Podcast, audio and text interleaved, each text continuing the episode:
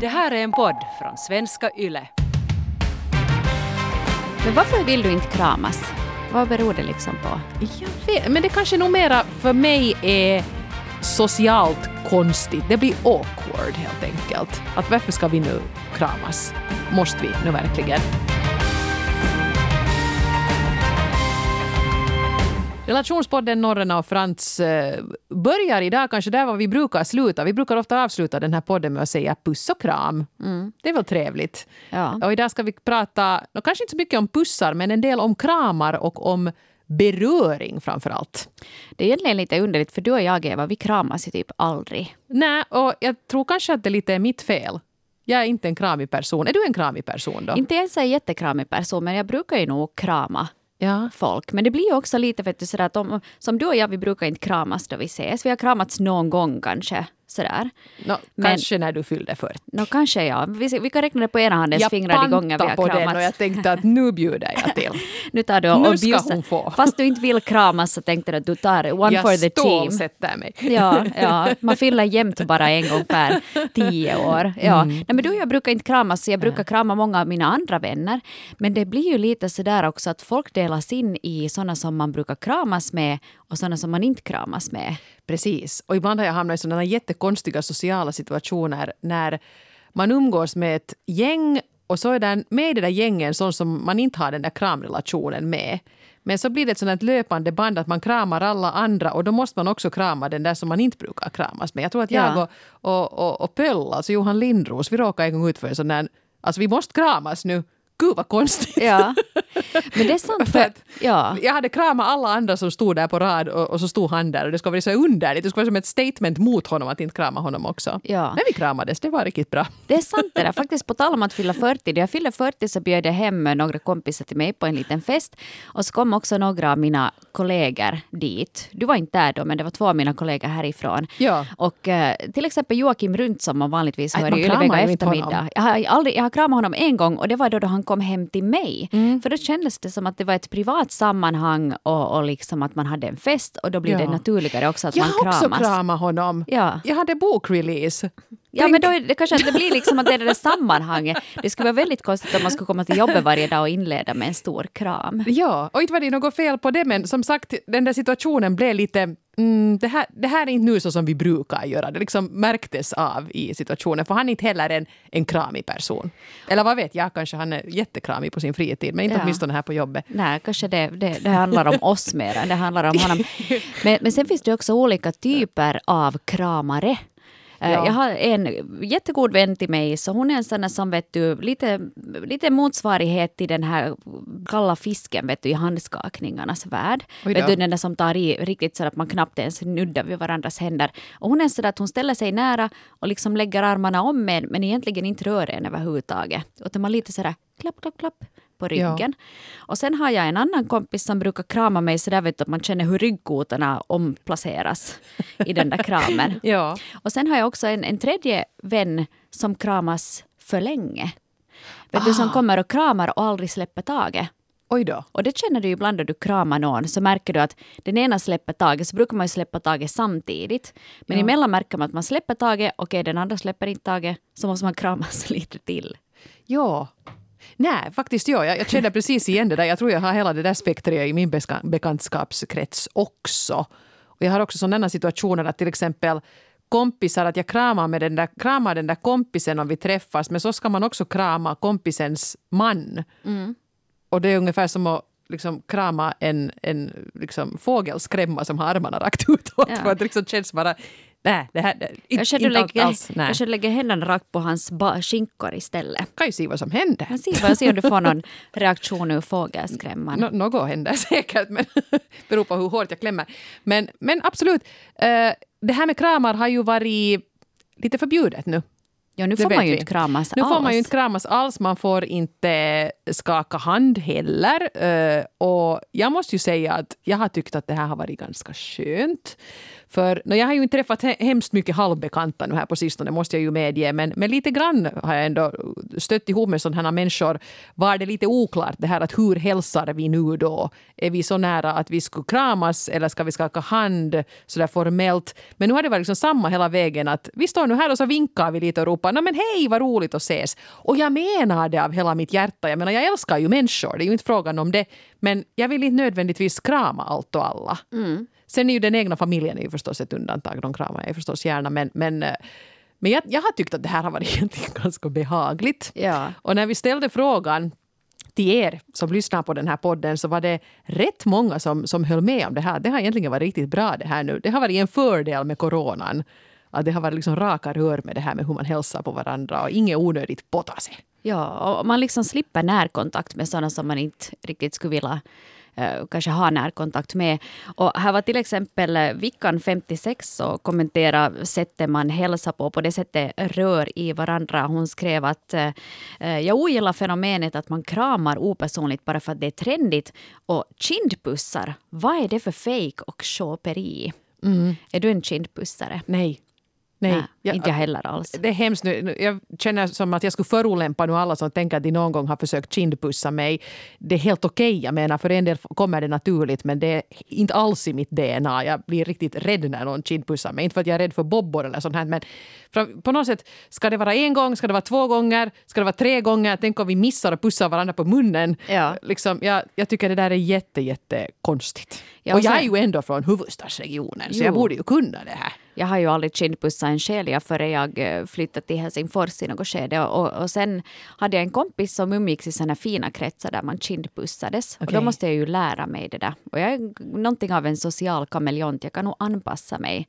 Så jag, jag kan nog kindpussa helt världsvant. Men jag tycker att det är någonting lite fjantigt över det nog.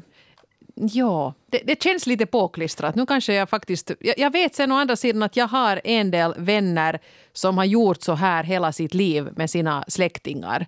Att det där kindpussande bara är det självklara sättet man hälsar på någon man tycker om. Och det är ju inget ont om dem då, om det faller sig naturligt för dem så pussa på men, men, men jag är inte bekväm med det. Tänk om du och jag skulle kindpussas varje gång vi ses för att banda den här podden. Jag brukar ofta plocka upp dig och så bilar vi tillsammans Nej. eh, till inspelningen och, och så skulle du sätta dig i min bil och så skulle vi kindpussas sådär. Jag minns i högstadiet att det var några flickor som tydligen hade kommit överens om det här. Att de skulle liksom lite göra en grej av det här. Att, att de alltid, när de sågs på morgonen i skolan eller efter varje jävla matematiktimme. Hej! Och så stod de och kramades och kindpussades. Och det var ju så otroligt löjligt. För där hade de ju bara hittat på. Där stod jag och tittade surt på dem och tyckte att sluta fjanta er. Ja. Come on. Jag är ju från Österbotten och där kindpussas man ju inte överhuvudtaget. Nej. Så jag tror att det finns kanske vissa regionala skillnader där också. Men jag är nog österbottning i det här avseendet. Ja. Ja. När du är Men- gift med en så, så ni pussas på rakt på munnen. Vi istället. gör ju bara det. Så det strittar. Ja. Och så är det klart. Eh, På tal om det här med att, att hur man hälsar så, så har ensamstående kvinna 53 år uh, skrivit också om det här med, med handskakningar. Ja. Eh, för det har man ju alltid gjort tidigare. Att, till exempel att man på, träffar någon på jobb eller en ny bekantskap så skakar du hand. Och hon säger att handskakningar ser jag som viktigt. En person har nu armbågshälsat på mig och det kändes allmänt komiskt. Ja, det där är ju nog jätteintressant. Att vad kommer att hända med handskakningen nu? För jag gillar ju att skaka hand och jag tycker att jag, sådär, jag tror jag är ganska bra på det också. Jag har försökt liksom arbeta upp just det där precis korrekta trycket. Ja. Att det inte är den där döda fisken men inte heller nu så att det säger crunch i, i den andras näve. Eh, Men jag menar ett, ett bra innerligt handslag och att man ser någon i ögonen och säger god dag. Det, det, I can do that. Men handskakningar är också ett stort problem för de som lider av handsvett. Eller jag kan ja. ibland känna också sådär vet du, att om jag just har fast varit och tvättat händerna och så kommer det någon gäst hit till jobb eller någonting och så ska jag skaka hand så kändes det som att jag måste säga att sorry att jag har varit just och tvättat händerna så att inte ens ska Jag har tro att jag kissat, har... det är därför jag har lite våta händer. Det ska man inte säga. Det sprättar lite. Nej, men det känns vet du, sådär som att man måste ursäkta det. att jag har Ja. inte vanligtvis handsvett för jag brukar inte ha det. Nej, Men, men det nej. märker du ju mellan då du tar, hand, tar i hand med någon. Ja. Att, det, att man känner att de har lider av handsvett. Jag vet många som, som tycker att det här är ganska jobbigt för att, att det känns lite pinsamt. Och framförallt nu skulle jag säga att svett är nog det minsta problemet. Att nu tycker jag på riktigt att andras händer, man är ju lite rädd för andra människors händer efter de här intensiva månaderna av idogt eh, handdesinficerande och handtvätt och sådär. sådär så jag menar handen är det sista jag vill vidröra på en annan människa. Då känns till och med en kram bättre då. Mm. För då är det ganska mycket kläder och sånt i, emellan. Men liksom handen som, som... Finns det något coronabobbor i närheten så är det ju antagligen på din hand de hamnar. Ja. Och så ska du gå och gnugga av dem på en annan. Så jag undrar, kommer handskakningen någonsin tillbaka? Det diskuteras ju mycket det här. Att om vi nu låt oss säga att att det någon gång kommer att bli slottsbal igen. Kan man utsätta presidentparet för det, att alla går där? De kommer ju att bli liksom den här coronaslungan och de står där och sprider allas bobbor. Ja, det kommer nog säkert inte att bli någon presidentval i år tror jag. No, kanske inte i år, men, men överhuvudtaget. Mm. Kommer, kommer det, här, det här året nu att vara handskakningens slut? Kommer man att börja, det finns ju olika varianter, det där lägga handen på hjärtat, buga sig, armbågshälsningen, sånt Måste vi hitta på något nytt helt enkelt? Mm. Jag vet inte, det kan, ju, det kan hända. Just nu tycks, tycker jag att handskakningar känns lite obehagliga. Ja, ja.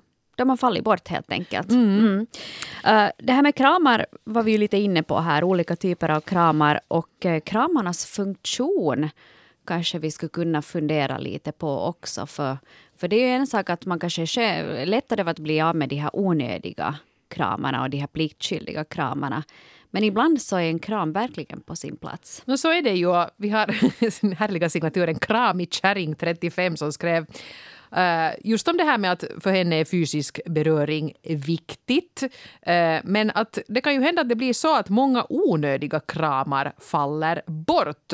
Men sen det där jätteviktiga, till exempel om någonting har hänt en kollega eller en bekant så att de behöver en tröstande kram. En sån kram kan vara guld värd. Och så ska vi inte glömma de nära och kära. Ett barn som har just stigit upp och kommer med sin sängvarma godmorgonkram eller gubben som smyger upp där bakom och ger en nedlugnande kram åt sin PMS-kärring. Han är smart den där gubben. Sådana kramar eh, kommer man ju inte ifrån.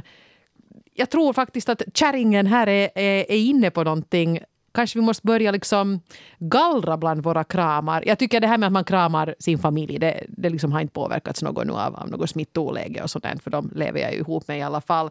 Men just det där med att om du nu skulle vara helt förstörd här och faktiskt vara jätteledsen, så nu skulle det vara underligt att inte ge dig en kram då. Mm. Eller liksom ibland kanske vikten av den där kramen trumfar smittorisken. Ja, ja. Ja, det är nog helt sant. Jag, jag hade faktiskt, nu ligger jag inte här och, och snyftar idag, jag är på ovanligt bra humör, men jag hade här i våras, jag fick någon sån här hepuli här på jobbet, vet du, jag började gråta och det var liksom för mycket av allting och, och sådär. Då kom en, en kollega till mig också att åh, jag skulle så vilja ge dig en kram nu, men man får ju inte. Ja, Men då kan man ju det. säga det, fast det tyckte jag också hjälpte. Ja, Precis. Så stod hon nu där istället och, och tröstade mig lite. No, men det var, ja, men det var ju ganska hon fint. höll inte säkerhetsavstånd. Hon var faktiskt närmare än en och en halv meter. Usch. Usch. Men nej, det var guld värt i den situationen. Ja, nej men absolut. Uh, jag tycker det här är en ganska bra strategi. Krama med uh, krama då när den där kramen verkligen behövs. Mm. Det är ju klart att vi måste, eller jag hoppas åtminstone att vi ska kunna tillåta oss det. Men inte kanske sånt här att man springer omkring och kramar alla man just har träffat på en trevlig sommarterrass när Nä. man svajar runt med sin drink. Det är Nä. onödigt. Ja. Det är inte nödvändigt det alls. kan vi skippa. Mm. Hey, många av er har ju skrivit in också uh, för att berätta lite om ert förhållande till beröring. Det finns mm. ju olika typer av beröring och vi ska försöka hinna prata om så många olika varianter av beröring som möjligt. För det finns väl olika kategorier, Eva, vad jag, vad jag förstår? Mm, jo, det finns förstås massa information om det här men jag försökte göra lite research nu här och eh, hitta en lista på fyra grundformer av beröring. Och den första är ju då förstås intim beröring som inte nödvändigtvis måste vara sexuell, men kan vara det också. Men det kan just till exempel vara det där att du får en, en kram av, av ditt barn som just har vaknat och det är jättemysigt. Sån här, det är en sån kiva beröring, känns bra. Sen finns ju vårdande eller terapeutisk beröring. Det kan du få om du går till en massör till exempel. Och det är ju intressant för att den, den beröringen kan ju ibland till och med göra lite ont. Men det är ändå okej okay för att man förstår att syftet med det här är ju nu att vårda. Och man blir liksom inte upphetsad. Eh, det kanske inte känns jättebra men det känns inte heller jobbigt utan man förstår att det här, det här sker nu för att jag ska bli bättre. Sen finns undersökande beröring, eh, helt enkelt ditt rörelsesinne. Om du kör ner handen i handväskan för att du ska ha upp din nyckel nyckel så vet du ju utan att titta efter att nej, det där är telefonen, nej, det där är en näsduk som jag borde ha slängt och där har vi en halv chokladstång, men där har vi nyckeln. Mm. Helt enkelt för att du vet vad det är du söker efter. Eller en läkare som ja. knådar på en för att lite känna efter att hur Precis. är det nu här med lymfkörtlarna i halsen då du är flunsig, att är de svullna eller inte? Exakt, man får helt enkelt information av den där beröringen. Och så finns ju den här otrevligaste grundformen, alltså aggressiv smärtsam beröring beröring som inte känns, känns bra. Det gör ont helt enkelt. Mm. Så det är nu några, några former av det här. Mm. Det finns massa andra kategorier också förstås. Mm. Men här tyckte jag att eh, signaturen PAI, nästan 40, hade en, en intressant eh, synvinkel på det här skriver att jag är kluven, jag ogillar beröring samtidigt som jag saknar det mycket. Jag borde kanske få någon sorts beröringsterapi, men hur fixar man det i ett samhälle som sexualiserar allt? Och dessutom har vi ju en pandemi ovanpå det hela. Det enda jag regelbundet rör och kramar just nu är mina katter. Mm. Ja, det, det, är ju kanske lite av ett problem det där för att beröring så tolkas ju ofta som sexuell eller vet du, intim eller inbjudande på något sätt.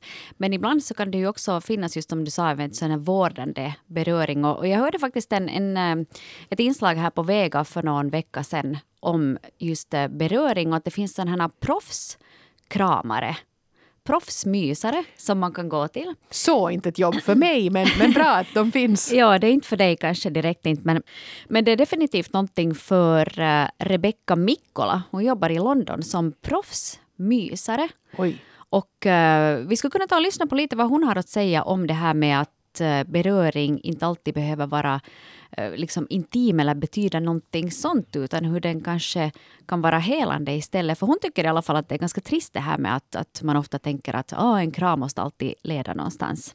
Tämä on itse asiassa mun mielestä vähän surullinen juttu, että kun puhutaan kosketuksesta näin ylipäätään, niin se heti assosioidaan seksuaaliseen kanssakäymiseen. Mutta jos me mietitään erilaisia kohtia meidän elämässä, missä meillä on kosketusta, tätä platonista kosketusta, mikä tarkoittaa siis ei-seksuaalista kosketusta, niin kun sä näet vaikka oman isovanhemman ja sanat sille oikein kunnon karhuhalauksen, tai kun sä näet, että äiti tai isä pitelee vastasyntynyttä lasta, niin eihän noissa tilanteissa ole mitään seksuaalista. Sitten keskustelussa, näin yleisessä keskustelussa, helposti käy sillä tavalla, että me pistetään kaikki siihen seksuaalisen kategoriaan, ja sitten semmoinen platoninen hoivaava kosketus jää myös pussin alle sitten samalla. Mutta tosiasia on se, että nämä on kaksi eri asiaa. Me pystytään harjoittamaan meidän mieltä, että, että kumpaan suuntaan me lähdetään meidän intentionilla, kun me kosketetaan. Ja så sa alltså äh, Rebecka Mikkola som är proffsmysare. Hon sa att det finns just två, att man kan liksom träna sin hjärna, eller ens hjärna förstår åt vilket håll den här beröringen är på väg. Att är det just en sån här som hon pratar om att du kramar dina äh, morföräldrar eller ditt barn eller någon, någon som du tycker mycket om, att det inte finns någon sexuell laddning i det. Mm. Och sen kan hjärnan också tolka att aha, okej, okay, nu den här handen betyder någonting, någonting helt annat. Det där, det där är intressant, för jag tror att det kanske är det där som, som föranleder det här fågelskrämmesymptomet som jag har ibland upplevt med, med med manliga halvbekanta att jag tror inte att de heller alls ser någonting sexuellt i den där situationen när vi ska kramas. Men de tycker att det är jättejobbigt om någon annan, eller till exempel jag, uppfattar det som att usch, nu kommer han här och kramar och ofredar mig. Och då garderar de sig genom att bli de här fågelskrämmorna. Men Förstår nu, du? Ja, men, men nu kanske det finns ändå, det finns nog någonting onaturligt i det där. För att jag menar, då du kramas så pressar du ju ändå dina kropp, två kroppar mot varandra. Ja, och jag kan ibland... en del kramar, kramar mig sådär att de faktiskt det är bara övre kroppen man får. Att de ungefär bugar sig och kramar samtidigt så att inte bara liksom kön ska möta kön. Ja, ja, ja men om du har just vet du, ja, ja, men att hela kroppen möts vet du, från topp till tå och man känner hur brösten plattas till vet du, i den här kramen, då blir det ju nog... Och så börjar man höra “close your eyes, give me your hand”. men då finns det ju nog ändå som att man kanske tänker det, man ska aldrig säga det, men man kanske ändå tänker det på något sätt. Det kan hända att det finns där, men det finns ju inte sen om det liksom är morföräldrar eller ett barn eller något sånt. Jag tror att det här är något som mest dyker upp när det är en person av motsatt kön om man är hetero och kanske sådär ungefär i samma ålder. Jag tror det är då den där grejen uppstår. Mm. Jag vet inte, det här med, med, med beröringsterapi som en, som en medicin jag tror nog egentligen att det kan funka. Jag tror för mig så skulle det kännas jättekonstigt att gå till en främmande människa för att bli kramad. Men eh, just som vi hörde här tidigare också av eh, Pai nästan 40 så, så var det ju också det här med att hon hade funderat på att om man kanske bor någon, gå på någon sån här beröringsterapi. För det finns faktiskt forskning på uh, hur viktig beröring är för vårt välbefinnande. Och, och, beröring kan faktiskt också minska risken för sjukdomar. Och det här eh, säger man baserar sig på att, att människan är ett flockdjur. Och, och, forskning har också visat att till exempel spädbarn som får mat men inte närhet, att de har svårt att överleva. Mm. Och beröring är ju det första vi alla upplever. Säkert, jag menar, känselsinne är väl säkert det man känner av först före syn och, och hörsel och sånt utvecklas inne mm. i mammas mage och hur viktig den här närheten är för ett spädbarn. Så det är nog ganska klart att den där grunden finns där. Men jag tycker det här är också intressant med, med det här med, eh, det var faktiskt Pai nästan 40 också inne på och skrev att i mitt barndomshem var det ovanligt med kramar och beröring. I alla fall är det så jag minns det. Så en pseudoanalys är att jag därför har en ambivalent inställning till fysisk, fysisk närhet. Och jag funderar på mig själv här, att jag är ju inte en kramig människa alls. Men eh, min mamma kramade mig jättemycket när jag var liten och min pappa också ganska mycket. Att inte det där att jag inte ska bli kramad som barn som har gjort det här att, att jag inte liksom tycker att det, det behövs så mycket kramar i min vardag. Men varför, varför vill du inte kramas? Va, har du funderat på vad beror det liksom på? Jag vet, men det kanske nog mera för mig är socialt konstigt. Det blir awkward helt enkelt. Att varför ska vi nu kramas? Måste vi nu verkligen? Och det behöver inte alls betyda, jag kan tycka jättemycket om den här personen. Uh, till exempel helt mina, mina bästa kompisar har ju vant sig vid det där att de, de säger ju om vi inte har träffats på ett tag att nu får du en kram fast du inte är en kramare och så kramar de om mig och det är ju helt okej. Okay. Mm. Då har de också lite tagit ansvar för det där. Det är ja. inte jag som har behövt gå till kramattack utan de har liksom varit så men nu får du en kram och så kramar vi och det är helt kiva. Mm. Men jag tror att det liksom är en annan grej här är att om man är lite rund uppfattas man som en kramare, har jag märkt. Ja. Jag har pendlat ganska mycket i vikt under åren och under såna perioder när jag har varit lite större har folk velat krama mig mera. Är det sant det? Jag vet inte om man har mer liksom men det är mjukt stuff det är mjukt och härligt som folk vill trycka Som ett kramdjur. ja, men liksom inte var jag ju mera kramig för att jag var rundare. Och jag tror att det har lite blivit en schablon av den här runda kvinnan som är fryntlig och hjärtlig och, och liksom vill trycka hela världen mot sin barm. Det finns ju sådana som är sådana på riktigt, men alla är ju inte sådana. Nej. Så en icke-kramig rund kvinna har nog det antagligen lite jobbigt. Jag tror inte det gäller för runda män, inte vill man nu gå dit och bumpa till ölmagen nödvändigtvis, men jag tror att det, det är någonting med den här den här Venus av Milo med sin fryntliga barm. Ja, ja. som, som det här på något sätt, fruktbarhet och närhet och, och det här kommer med. Moderliga. Ja, ja. precis. Då, då, då, lägger man ihop det helt i onödan. Det är nog sant det, det ligger nog någonting i det där. Ja. Faktiskt. Ja. Jobb, jobbigt att vara rund och icke-kramig. Mm. Vi ska ta och gå vidare lite och prata om, om andra som inte tycker om att kramas och, och hur det här kan liksom sätta lite käppar i hjulet då det ja. kommer till, till relationer också. Ja, vi går in på det här med parrelationer. Man kan ju vara i otakt där också vad, vad gäller hur mycket närhet och vilken typ av närhet man vill ha. Lisa, 22, skriver så här. För mig är fysisk beröring inte viktig bland bekanta, men inom den närmsta familjen så kan det nog vara kiva med en kram då och då, speciellt om man inte träffas så ofta. I mitt förhållande så tycker jag att det är superviktigt, medan min partner inte tycker att det är viktigt. Och det här kan leda till problem. Mm. Så Lisa, 22, skulle vilja kramas mera i sin relation. Och då skulle vi kunna här i samma veva ta kvinna 27 som, som tycker precis tvärtom och skriver att det har varit så skönt att slippa kramas nu under coronan. Jag hoppas det här håller i sig. För mig har kramande alltid varit en artighetsgrej. Jag får inte ut någonting av det själv. Jag tycker fysisk beröring är jobbigt och har ett väldigt stort behov av att ha mitt personliga utrymme. Och det här, det har gått så långt att jag har valt att inte gå in i förhållanden när jag märkt att den andra personen har ett annat behov och förväntar sig krama konstant, hålla handen på stan och sånt där. Till och med när vi stod bredvid varandra i en rulltrappa kunde det komma en oförutsägbar kram och jag fick helt enkelt en överdos. Jag upplevde den konstanta beröringen som en oerhörd stressfaktor och kände mig instängd. Jag vill ha människor på ett behagligt avstånd, även de jag tycker om. Jag måste väl hitta någon som är lika konstig som jag själv. Kvinna 27. Osynk. Precis. Båda de här som har skrivit in så är ju i osynk. Det vill säga att den ena skulle vilja kramas mycket mer, hålla handen på stan och, och vara sådär snuttegullig, medan den andra inte vill det. Och det är ju nog kanske lite svårt att få den där ekvationen att gå ihop. Jag Ja. menar, hur mycket ska du kramas liksom sådär för, för husfridens skull, som de brukar säga? Det här, det här är nu igen det här att man måste väl antagligen ta upp det här till diskussion. Jag tänker Lisa, 22, då, som skulle vilja ha mera närhet av sin sambo. Eh, Jag tycker inte att det är ett orimligt krav att säga att, att jag skulle behöva lite kramar då och då. Och faktiskt vara tydlig med det här att, att det behöver ju inte alls vara någon sorts sexuell invit.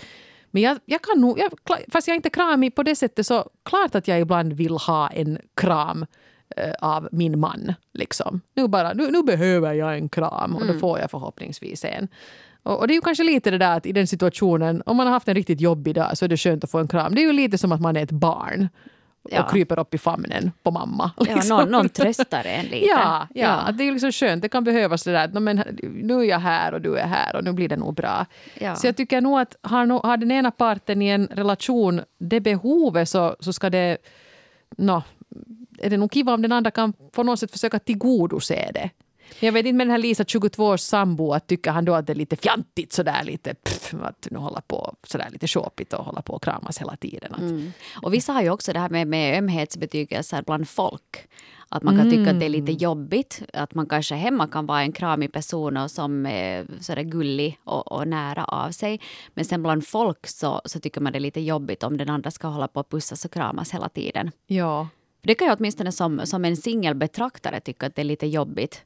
Jag har sådana här vänner som är jätte, jätte superkramiga och pussande. Vet du, de kan vet du, mitt i allt börja hångla. Vet du, så här. Och jag tycker att det är ganska jobbigt att, att, att, be, att bevittna det här för att, för att jag vet inte riktigt vad ska jag göra. Ska jag titta på eller ska, ska jag se Uh, bort? fortsätt, alltså jag, är jätte, jag är jätteglad för att de har det bra, jätte, såklart. Men att samtidigt så känns det som att, att det här är inte kanske ämnat för, Men för vet mina du ögon. vad? Jag tycker det är respektlöst alltså, att hålla på på det sättet. Jag, jag tycker att get a room på riktigt. Ja, det är helt, helt kiva att man, man det här vill kanske hålla handen, det, det är helt fine. Eller om man är på en fest och man liksom vill stå nära sin partner på något sätt för att känna att vi hör ihop och här står vi. Men att börja hångla framför sin singelkompis. Kom igen, Mm. Hannas kompisar. Skärp sig, sluta slafsa. Ja. Tack Eva. Nu sa du det här så Ja. då behöver jag, inte, behöver jag inte säga det själv. Ja, precis. Men- Men, eh, ja, Men kan man, man kanske man borde hitta någon som är lite på samma nivå då det kommer till kramighet. För att eh, kvinna 27 också som hade den här eh, killen då som ville kramas jättemycket och Ja. visa ömhet i rulltrappor och, och sånt här. Så det, det finns ju en förstås grej, det vill säga att du inte egentligen är så jätteförtjust i den här mannen, därför ryggar din kropp instinktivt undan då, då han försöker liksom vara nära. Eller sen är det bara det att du inte helt enkelt gillar närhet så jättemycket och det är ju helt fine.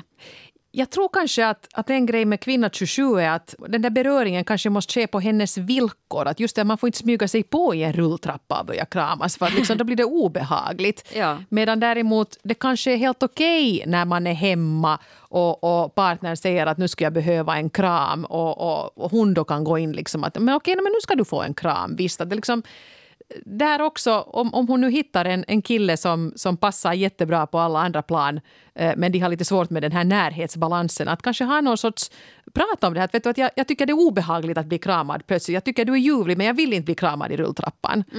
Så då kan han förstå det.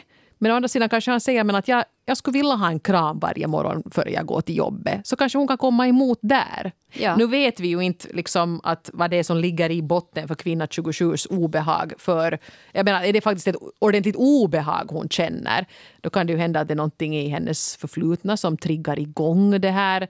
Eh, och då kanske någon form av beröringsterapi inte skulle vara så dumt att testa på. Men om det inte liksom är på den nivån så tror jag att det här med att liksom lite kompromissa och diskutera att vad är vår, vad är vår krambalans i den här relationen så kunna funka. Uh, då du sa lite Eva om det där liksom med att man uh, kanske har någonting i bakgrunden som påverkar ens förhållande till beröring. Och det är flera av er som har skrivit in också om det här att ni upplever beröring som obehagligt. Vissa av er har skrivit att ni har då kanske orsaker till det här. Man kanske har blivit uh, vet, utsatt för någon typ av övergrepp som yngre eller som äldre. Det förstår man ju såklart att det sätter sina djupa spår. Och det här med kramterapi så är kanske inte ändå en, en jätte, jätte dålig idé. Vi skulle ännu kunna höra myskramaren eh, Rebecka Mikkola berätta om vilka såna medicinska positiva följder eh, beröring faktiskt kan ha. Että meilläkin on esimerkiksi asiakkaita, jotka ovat niin kuin autistisia, mikä on myös tutkitusti nähty, että oksitosiini on heille hyvin hyödykäs, niin kuin lisäoksitosiini, sekä tämmöisiä niin kuin PTSD-asiakkaita, mikä tämä nyt on posttraumaattinen stressihäiriö, he hyötyvät paljon. ihmiset, ketkä ovat, käyvät surua läpi, sanotaanko, että on, jos on menettänyt vaikka puolison tai jonkun muun rakkaan perheenjäsenen, niin tällaisissa tilanteissa, jos ei ole ketään muuta kukaan tähän halauksen, niin se voi olla hyvin, hyvin tarpeen tullut apu. Ja, proffsmysaren Rebecka Mikkola sa alltså att, att beröring kan äh, ha stora positiva följder speciellt om man har upplevt någonting som är jobbigt. Hon pratar här om att eh, människor som är på det autistiska spektret eller folk som lider av eh, PTSD, posttraumatiskt stresssyndrom, Bra. ett av de svåraste orden att uttala. Eller sen också om man upplever sorg, att, att beröring kan ha en sån här helande effekt. Och det här beror faktiskt på att eh, då du, blir, då du får beröring som, som du gillar och som känns bra, så då utsöndras det en sån här en salig blandning av hormoner, till exempel oxytocin, och som faktiskt är avgörande för vår överlevnad. Och, och det här hormonet så det lindrar, läker och också sänker blodtrycket och haltet av stresshormoner. Mm. Så att eh, det finns faktiskt liksom, det är inte bara det att det känns bra, utan din kropp reagerar med att sätta igång en sån här hormoncocktail som får dig att må bättre och kanske hjälpa lite. Jag tycker det är jättebra. Och jag menar, jag, det är så roligt att se att man är proffskramare och då börjar jag lite skratta och fnissa och tycka att det låter lite fånigt. Men det är ju inte alls fånigt för att jag, jag ser ju också själv att jag, jag är ju bortskämd när det gäller beröring. Jag har liksom man och tre barn. Jag blir liksom berörd varje dag. Liksom det, det, är inte, det är inte någonting som, som jag behöver liksom gå omkring och, och be om. Det sker automatiskt. Men lever man ensam, speciellt i en sån här tid, så att man faktiskt inte rör någon annan än, än sina katter till exempel, som den här ena brevskrivaren kunde, kunde beskriva. Så nu förstår jag ju absolut det där, fast jag inte är en kramig människa så där egentligen, att det där är väldigt jobbigt. Mm. Och, och, att det blir som en stor svacka i ens liv. Och det, kanske det här skulle kunna vara någonting att testa. Nu, nu var ju den här Rebecka som vi hörde här, hon är verksam i London. Men jag har faktiskt eh, en bekant som har varit på sån här beröringsterapi där hon låg i någon, just vid någon stor kvinnas barm ja. och blev liksom vaggad. Och hon sa att det var väldigt konstigt först men sen var det jätteförlösande. Jo, och där tror jag många måste komma ifrån det här också att nej, det behöver inte vara sexuellt. Det är liksom, du, du är inte ett pervo för att du vill gå och bli kramad. Ja. Det tror jag att kan vara stötestenen för många. Speciellt män om jag får, får dra en sån generalisering. Mm. Det där borde vi kanske prata om, för jag tror ju nog att män är mer fixerade vid sexuell beröring och kvinnor kanske behöver mer en sån här vårdande mm. ömhetsberöring. No, om en man går på massage, ho, Uh, om en kvinna går på massage, aj vad ljuvligt att du unnar dig lite egen tid. Mm. så kan det vara, ja. Det är ju lite orättvist faktiskt. Ja. Uh, men, men det är nu så som det Men det får vi prata vidare om i ett annat avsnitt tror jag. Ja. Nu får vi ta och avsluta för idag och kanske gemensamt fundera på att vad är den här nya beröringsformen som vi tryggt kan anamma på varandra så ja. småningom. Eh, en sak som jag i alla fall avslutningsvis vill undanbe mig är det här liksom, de har mitt i att folk kommer att ta en på armen. Is inte gör det, för det känns alltid så att man har inte hunnit spänna armen. Okej, nu har jag inte några muskler, men det känns som att man alltid får liksom tag i det här gäddhänget och det är jättepinsamt. Varför, varför tar de det i armen? No, men folk kommer så där, vet du, stryker en över armen och så känner man bara flappet i flapp. Ingen rör någonsin i mina armar. Ah, ja, ja. Du, du, har så nätta armar. Eller att man Folk kommer och kramar en innan man har hunnit dra in vet du, eller rätta till så att man får tag i en korv. Man får, man får tag i en sån här valk istället för, för man tänkte ja, jag trodde det var din kropp, ja, det var bara en valk. Aj, det var ett, vilka bra handtag du har här. Ja. Jag håller i det. Tack för idag hörni, vi hörs igen om en vecka. Kram! Kram!